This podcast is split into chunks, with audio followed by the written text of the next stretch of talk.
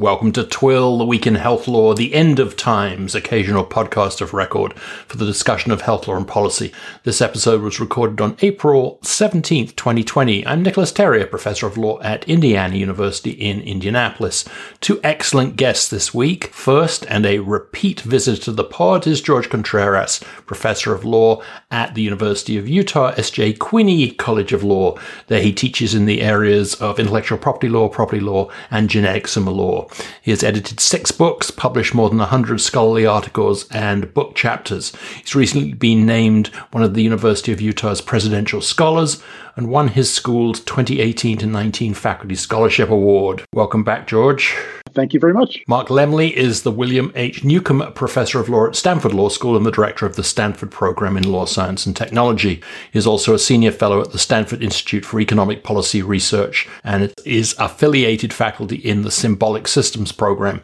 He teaches intellectual property, patent law, trademark law, antitrust, the law of robotics and AI AI, video game law, and remedies. He's the author of eight books and 179 articles, including the two volume treatise IP and Antitrust. Welcome to you, Mark. Thank you. I think I was expecting to see both of you at Stanford in earlier in the spring, but uh, along with everything else that uh, that fell by the wayside this year. At least I know from from my health law work and, and stuff that we're doing here uh, of the extraordinary demand for PPE, ventilators, pharmaceuticals Uh, during COVID 19. Now, some of our problems are caused by politicians, but we really don't have time to get into that. But more aptly by difficulties in ramping up production, some problems because of breakdowns in the international supply chains, and so on. We're also facing an explosion of fake products, such as tests and counterfeit masks and even counterfeit medications.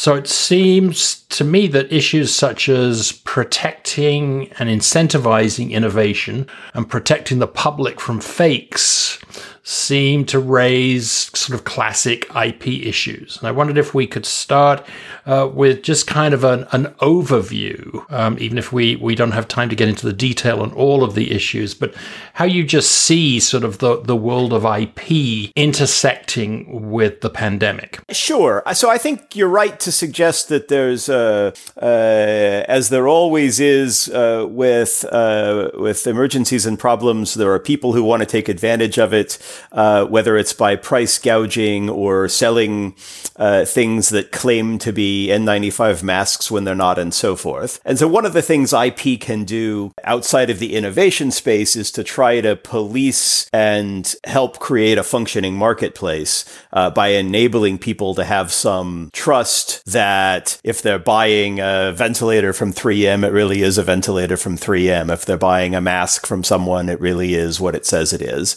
And I know that a number of companies, including 3M, have been using trademark law to try to go after not only uh, companies that make counterfeit goods or misrepresent the goods, uh, but also as a lever to try to uh, go after people who are price gouging in the resale market. On the other side, uh, the uh, sort of the, the pure, I guess, IP side, um, George, you you uh, highlighted for me a story that came out of the Brescia region of Italy, where a digital fabrication company started printing ventilator valves that were in great shortage.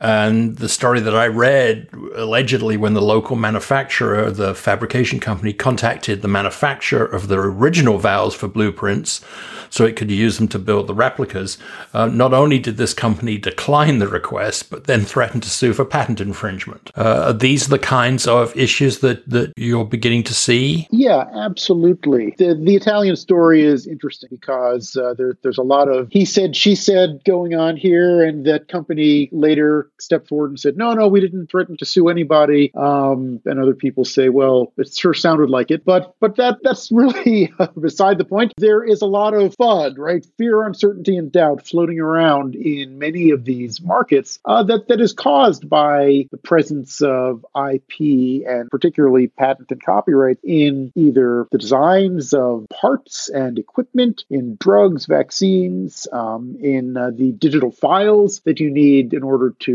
manufacture some of this stuff. Uh, really, there's almost no aspect of the response to this pandemic that's not covered by IP in some way. And, you know, irrespective of, of what actually happened in Italy, there, there have been increasing numbers of stories around uh, ventilators in particular, uh, where there is a definite uh, shortage in many hospitals around the world. And repairing existing ventilators, uh, making parts for them, um, making new ones has has run into uh, IP related barriers uh, all over the place, including in the United States. So I read a story from Canada that focused on the difficulties apparently businesses were having in it's really an information problem, right? Of businesses businesses who had the capacity to manufacture needed products in demand had difficulty in finding the IP rights holders, and vice versa. IP rights holders had difficulty finding businesses who had a capacity to double up manufacture or something. Is that sort of information problem something that occurs in the US, or is this something uh, strictly north of the border? No, it's absolutely a problem. And so what's notable here is there are a couple of different uh, layers to the question, right? One question is, will someone license you the right to use their intellectual property? But over and above that, there is the question of who owns the intellectual property. Uh, and quite often it's more than one party. Uh, there may be multiple patents owned by multiple uh, different entities. Uh, and so just getting a license from the company that manufactured it might or might not protect you. Um, and, and also, I think an informational problem, not just on who owns the license, uh, whose rights do I need, uh, but also how do I make these things, right? What information is required to actually manufacture a ventilator to the specifications of a company that made it 30 or 40 years ago? Uh, it's worth noting that uh, one of the things that's gone out uh, in the last month or two is a call for COBOL programmers. Uh, COBOL was a programming language when I was in elementary school some 40 years ago. Oh, yes. Uh, right. And, and so the problem is, I think, multi-layered, right? It's, is, is somebody going to sue me? Uh, am I worried someone's going to sue me? But it's also an information access problem. Can I get the information I need to make this work, to, re- to figure out how to make the parts to fix it, to, to maintain it, and so forth? Yeah, I, I would also throw in there that even if you knew the relevant companies that, that might have intellectual property, especially patents in a particular category of product, patents are hard to read. Um, they're hard to read for lawyers, and they're impossible to read for people who aren't lawyers. And they're written deliberately in, you know, somewhat broad and encompassing and possibly vague language. So, you know, I, I looked at the patent that uh, was allegedly infringed in that Italian ventilator, and you know, for the life of me, it's it's it's just hard to tell, uh, even when you have the patent in hand, what's going on and what's protected. So uh, there there's there's a lot to be desired in the information um, that that is being conveyed uh, to, to, people who are trying to help. In the space that I tend to inhabit, uh, healthcare law, healthcare policy, healthcare privacy, you know, there's a fairly standard playbook after we have a national emergency um, declared. Um, you're going to see waivers from the Drug Enforcement Agency. You're going to see various enforcement discretions or other uh, temporary waivers from HHS's OCR with regard to some of the HIPAA rules. CMS immediately starts uh, liberalizing rules on telehealth for Medicare. This gets replicated by the states for Medicaid. We have the FDA doing um, emergency use authorizations and things like that. So that's the sort of that's that's the playbook over in in in my playground.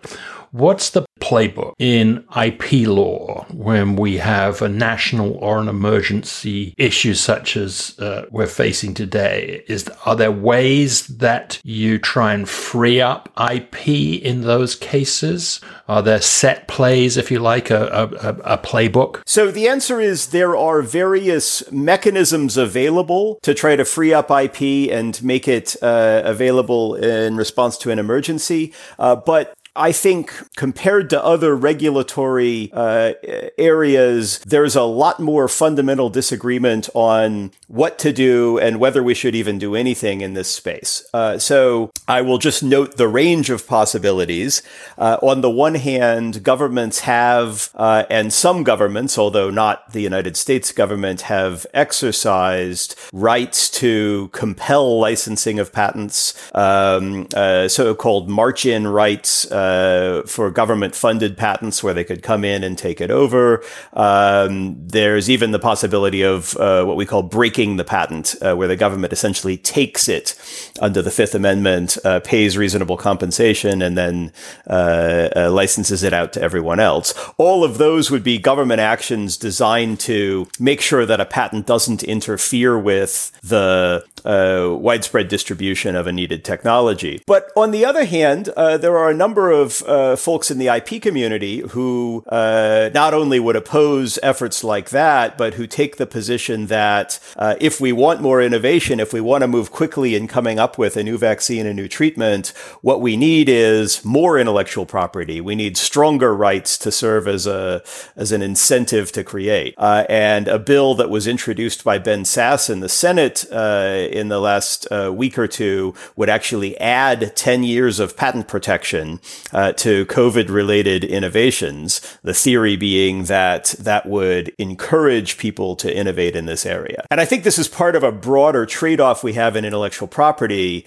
um, uh, that we see in the healthcare uh, space, right? Uh, we want patents, we want intellectual property to encourage new inventions that we otherwise wouldn't get. But once we have those inventions, patents often get in the way of easy access and distribution. They deliberately raise the price of the drugs. They mean that only one company gets to control uh, how much is made, where it is sold, and so forth. And so when we reach an emergency, those two policies come head to head, and uh, the desire to encourage innovation can run headlong into the desire to make sure that people have access to a needed technology. Yeah, that, that I, I agree completely with Mark. I mean, I would think in the United States, the only uh, relatively frequent uh, playbook that you see in anything like this is the patent office will occasionally um, reduce fees or uh, allow accelerated prosecution of applications in some kind of uh, necessary technology, which is all pretty small potatoes. But the march-in rights that Mark mentioned have never been executed by the United States government. Um, the government does have rights to, uh, you know, appropriate uh, technology for governmental use, which it does in the defense industry and other industries, um, and even sometimes in pharma, but that really hasn't been mentioned uh, here in any realistic way. But the situation is different outside of the United States, and, and there is kind of a standard reaction in many countries, uh, which is to exercise the kind of rights uh, for compulsory licensing that, that Mark mentioned, right? So, uh, you know, over the years, this has been, this type of right has been exercised by India, Thailand, Brazil, Brazil, other developing countries, primarily to get access to uh, medications, um, primarily for HIV or infectious diseases. Um, that kind of reaction has happened with respect to COVID 19 as well. And you have a number of countries, a couple of South American countries, Ecuador, Chile, uh, but also Israel, Canada, um, even Germany has um, advanced legislation to free up some of the IP rights um, in, on a compulsory basis around uh, potential potential COVID 19 either vaccines or therapies uh, that are in development. But that, that is not really in the cards as far as uh, anyone can tell here in the U.S. Mark, you, you mentioned the bill that's floating through the Senate. That's the beautifully entitled Facilitating Innovation to Fight Coronavirus Act. As well as that 10 year extension, that act seems to provide immunity from liability for some uh, actions around uh, using modifying medical devices. What would be the situation, for example, there was a lot of talk about the president using the Defense Production Act or not using the Defense Production Act, it was hard to tell, to make General Motors uh, manufacture ventilators. Is there something built into that sort of when the um, when the government orders that kind of act? Uh, is there a sort of a general um, immunity uh, in those kinds of emergency situations? So I don't know that there would generally be immunity unless it were provided for in the order or in the statute. Uh, what you might, I think, find instead is some sort of indemnification right. So if the government said, make a ventilator according to these specifications, uh, and I did, and then it turned out that it was uh, defective, uh, or it turned out that it violated somebody's patent rights. I could be sued for doing it, but I think I would be able to turn around and say the government owes whatever damages I owe uh, in that circumstance because they made me do it. I, I, think that's exactly what would happen. We we have a statute called Section 1498, which basically allows the government to be sued for infringing patents um, for you know for governmental use uh, in the court of claims. Right. So you can't stop someone, and, and that includes the government and its contractors as well. So if someone is manufacturing pursuant to a government contract contract. They can't be stopped from doing it. Uh, all that you can do is sue the government, make a claim in the court of claims, and then the court will assess a reasonable royalty to uh, to pay to the patent owner. And that possibility is is a very real one. One of the problems is the intersection of sort of the states and uh, the local municipalities and the federal government in this situation, and the federal government's statements about sending the states off to uh, do their own thing. Um, if the federal government spread a broad blanket over all of this manufacturing, then then I think we would get some, you know, assurance under this statute that it could happen. That's not necessarily the case uh, with non-federal manufacturing. I'm assuming that there would be quite a lot of nervousness amongst IP holding businesses if the government did sort of sort of move in in a sort of commandeering way, eminent domain and so on. And, and part of that nervousness might be caused by the fact that that seems to be an issue that is being increasingly raised in the context of drug prices. I know it's it's relatively unlikely to happen, but there are certain eh, certain arguments being made that that is in fact how the government will have to end up dealing with prescription drug prices. Is there a, any kind of linkage, any nervousness there, or are these distinct issues? I definitely think there is linkage in both directions right? That is, um, I think you're right that while it seems unlikely that's how we will ultimately uh, resolve the problem of drug prices, there is a surprising amount of bipartisan consensus uh, that didn't exist 10 years ago that pharmaceutical pricing is a real problem and that we, we need to do something about it. Um, if you're the pharmaceutical industry, uh, you're nervous about that, and you're also quite nervous about what happens outside the United States. Uh, and so the pharmaceutical industry has traditionally very strongly resisted anything that looks like it might involve compulsory licensing or any sort of government control over price, uh, because their view is that's the thin end of the wedge. And if we let it in, even in uh, unusual circumstances, people are going to say, well, hey, we did that and it wasn't so bad. And maybe we should start regulating prices more generally. Maybe we should start compelling licenses to patents more generally in the pharmaceutical space.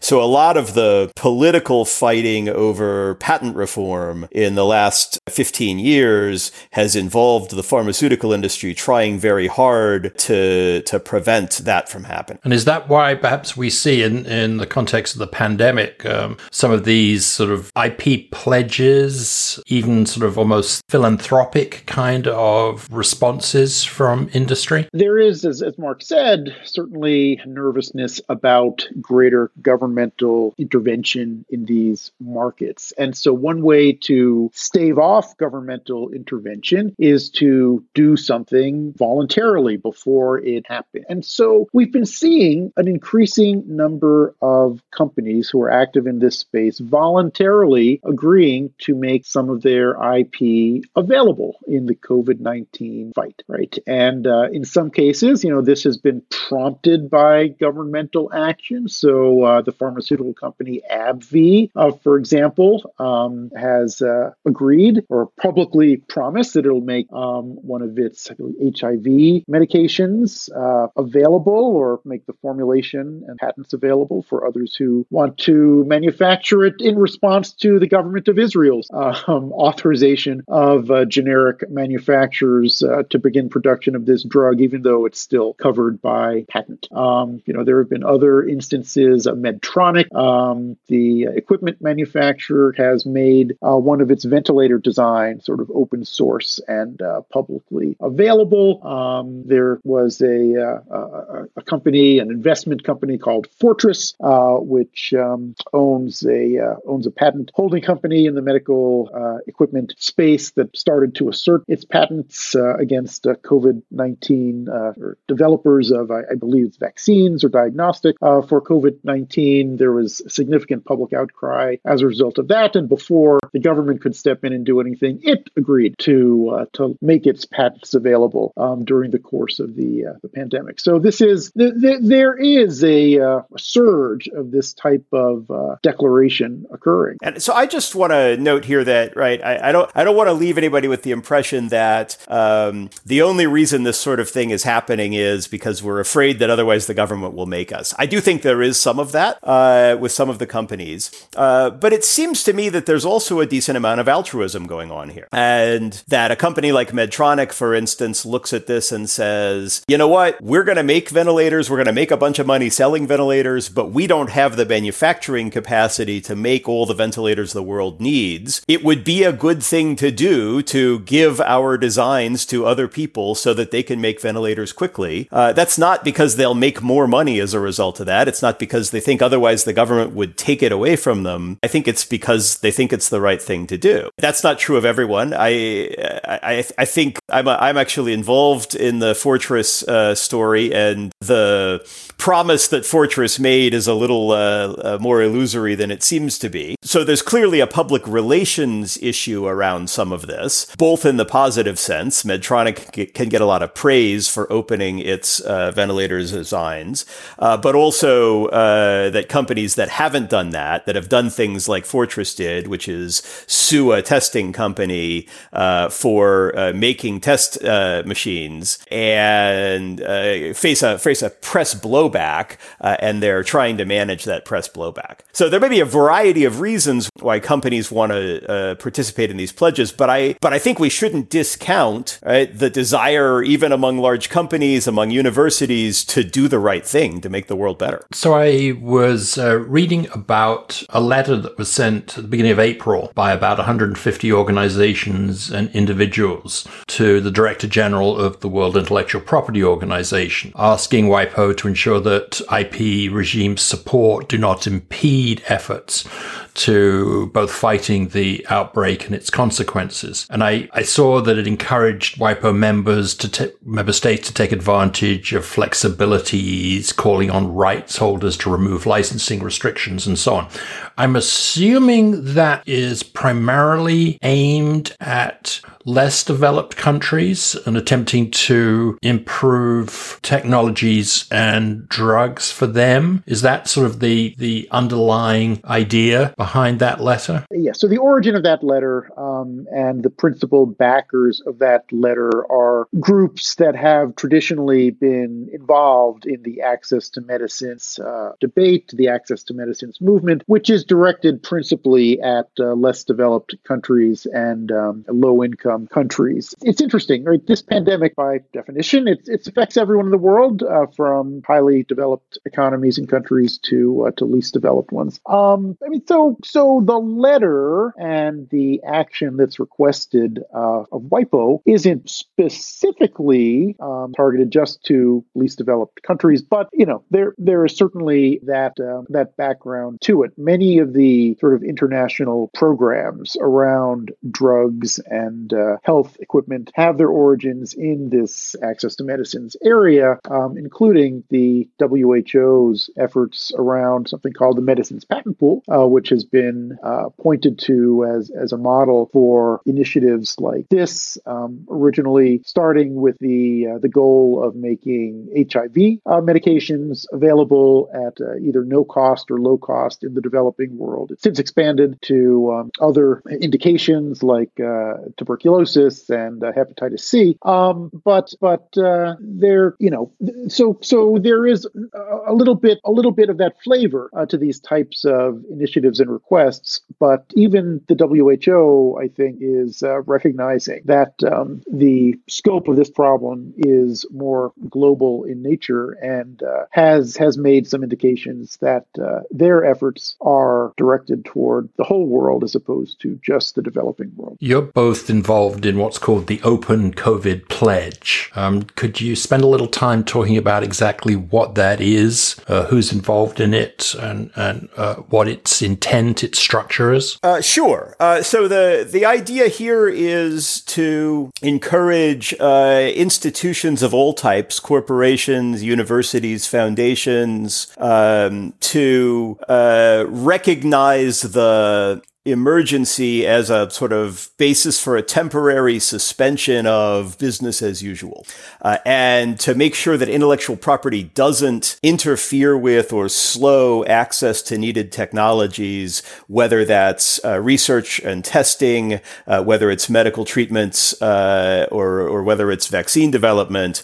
Uh, what we have uh, put together is a group of institutions that are pledging to license their intellectual property royalty free uh, for the use in fighting COVID 19 for a limited period of time while the pandemic is in effect. And how's that going, George? Nick, it's going very well. Um, this project was officially launched, or the, the pledge was officially launched last week. Um, and in that time, we've received received like a significant amount of interest. On the first day, um, Intel pledged over 70,000 of its patents, its full portfolio, uh, toward this effort, um, which is quite significant. And and we have received indications of interest from uh, a large number of other firms uh, that we will most likely announce next week, um, such that you know I can say with a pretty high degree of confidence by the end of next week um, virtually hundreds of thousands of patents uh, will be pledged for this sort of royalty free use um, around the world during the pandemic and for some ramp down period after that uh, to combat COVID 19. And, you know, this, this includes not only what you might, you know, immediately have leap to mind, which is vaccines and therapies and test kits, but, but a whole range of things, uh, equipment, but also protective gear, you know, PPE, um, and, and some of the, uh, the technology uh, that, that that enables um, tracking, prediction models, uh, algorithms. There, there, there are any number of uh, software apps that are going to be useful here for both for health agencies and for um, you know members of the general public, software developers uh, that that will be freed up. So you know we're we're very encouraged by the uh, uptake. So let me just add to that. Um, so one of the things that we've done uh, with the Open COVID Pledge is uh, to sort of separate this into two parts. One is a general pledge, right? I am I am making this general commitment, uh, and the second is uh, is a kind of model license we offer. And so some of the companies uh, and institutions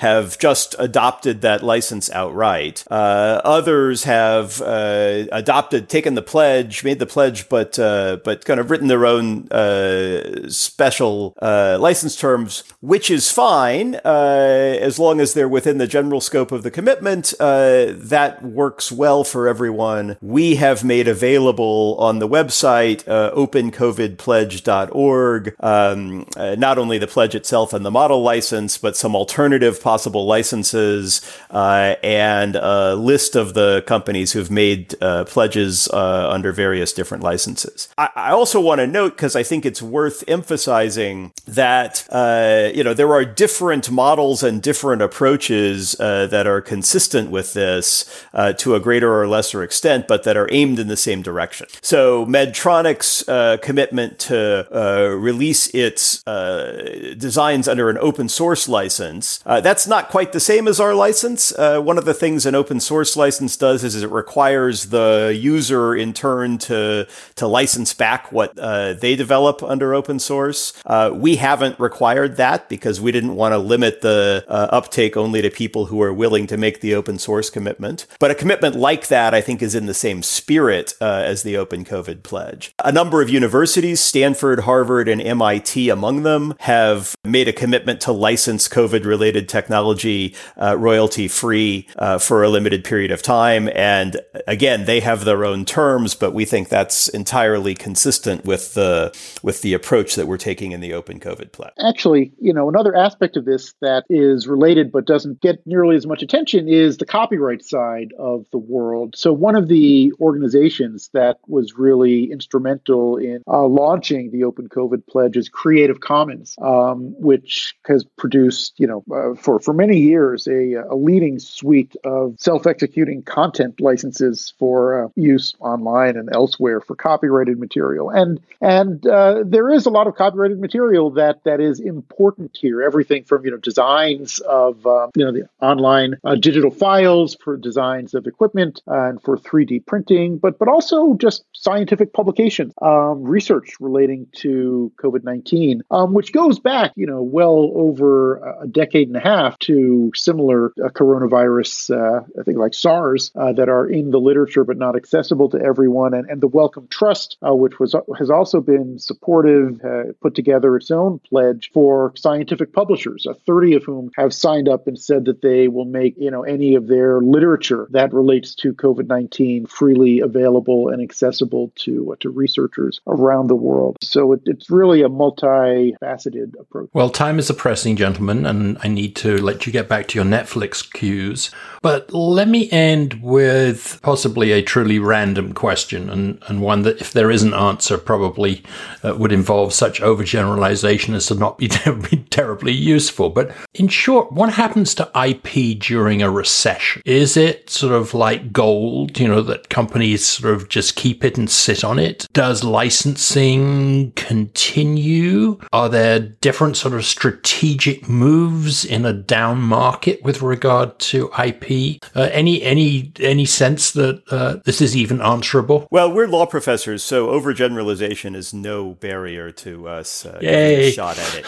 Um, uh, so I, I think the answer is a little bit complex because we might distinguish between intellectual property uh, in the sense of obtaining patents, uh, engaging in research and development, doing innovation, licensing and business deals, and litigation. I think you know investment in R and D, investment in new companies, often slows down in a recession just because there's less money to be invested. Uh, and so one of the things we've seen in the past is that patent application filings tend to drop or at least uh, reduce their rate of increase uh, in uh, in major recessions. We saw that with the with the most recent uh, recession in 2008 and 2009. They don't go away, and in fact, the number of patent applications filed has been increasing so much that the really noticeable trend is just that it stops increasing. So people are still innovating, they are still patenting, but there might be fewer new ventures and fewer new uh, uh, research projects going on. I do think a recession tends to take a major toll on the business side. There may be fewer licenses, fewer deals uh, in which people are going to go out and kind of exploit intellectual property in new areas. But enforcement of intellectual property is, if anything, somewhat counter-cyclical. Uh, you don't need to sue your competitor in a growing market where the pie is increasing. You're making lots of money, they're making lots of money. Uh, but when things turn down and your revenue is uh, declining, companies often cast about looking for ways to generate generate revenue. Uh, and that's when they set their eyes on a patent portfolio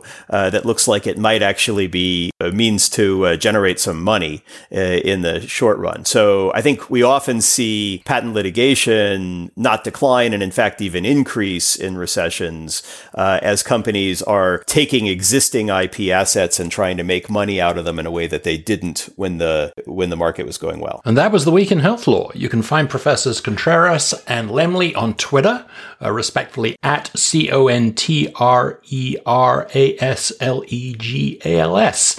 And Professor Lemley is at Mark Lemley, M A R K L E M L E Y. Gentlemen, thank you for a great discussion. Thank you very much. Thank you. Show notes are at twihl.com. I am at Nicolas Terry on Twitter. Thank you for joining me and have a legally interesting but healthy, safe, and sane week.